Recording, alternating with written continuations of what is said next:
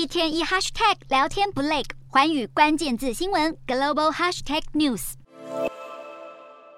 美国联准会升息三码，再加上俄罗斯宣布展开局部动员，二十一号震荡国际油价。其中，美国原油库存大增，带动纽约西德州中级原油下跌一美元，收在每桶八十二点九四美元。而在担忧经济活动可能减少，拖累石油需求之下，也使得布兰特原油十一月交割价跌破每桶九十美元的大关。不过，金价则是先跌后涨。二十一号黄金现货价格收涨百分之零点五四，至每盎司一千六百七十三点八九美元。而美国黄金期货也小涨百分之零点三，收报一千六百七十五点七零美元。而金价反弹被解读为是市场已经消化了升息三码的预期。联储会公布决策之后，二十一号美元指数盘中一度刷新二十年来的新高，最终则是小涨百分之零点四，收报一百一十点六四二，但还是创下了二零零二年六月以来最高的收盘价。而在市场投资人对明年降息的希望落空，联储会持续的鹰派政策之下，让强势美元短线有支撑。